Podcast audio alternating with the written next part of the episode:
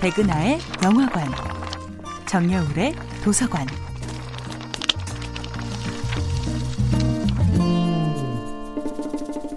안녕하세요. 여러분들과 쉽고 재미있는 영화 이야기를 나누고 있는 배우 연구소 소장 백은하입니다. 이번 주에 만나보고 있는 영화는 베넷 밀러 감독, 브래드 피트, 조나 힐 주연의 2011년도 영화 머니볼입니다. 메이저리그와 할리우드 이 둘은 대중들에게 꿈을 주는 즐거움 이면에 냉혹한 돈과 데이터로 돌아가는 세계라는 점에서 닮은 점이 많은 산업입니다. 영화 머니볼의 단장 빌리 빈은 숫자와 통계로 이루어진 머니볼 이론을 믿으며 역설적으로 야구를 즐기는 방법, 즉, 이 쇼를 계속 사랑하는 방법을 스스로 증명했습니다.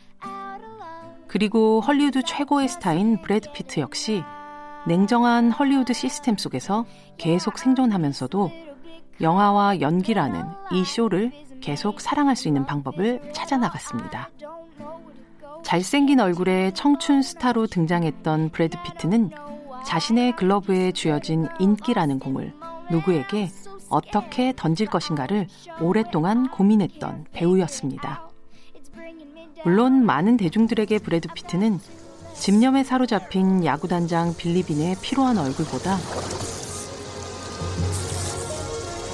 흐르는 강물처럼 가을의 전설, 조블랙의 사랑 같은 영화 속 아름다운 청년의 얼굴로 각인된 배우일 겁니다.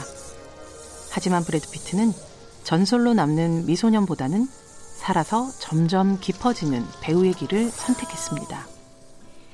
어느덧 58살, 환갑이 가까워오는 나이가 된 브래드 피트는 배우로서뿐 아니라 머니볼을 제작한 제작사 플랜 B의 대표이기도 한데요.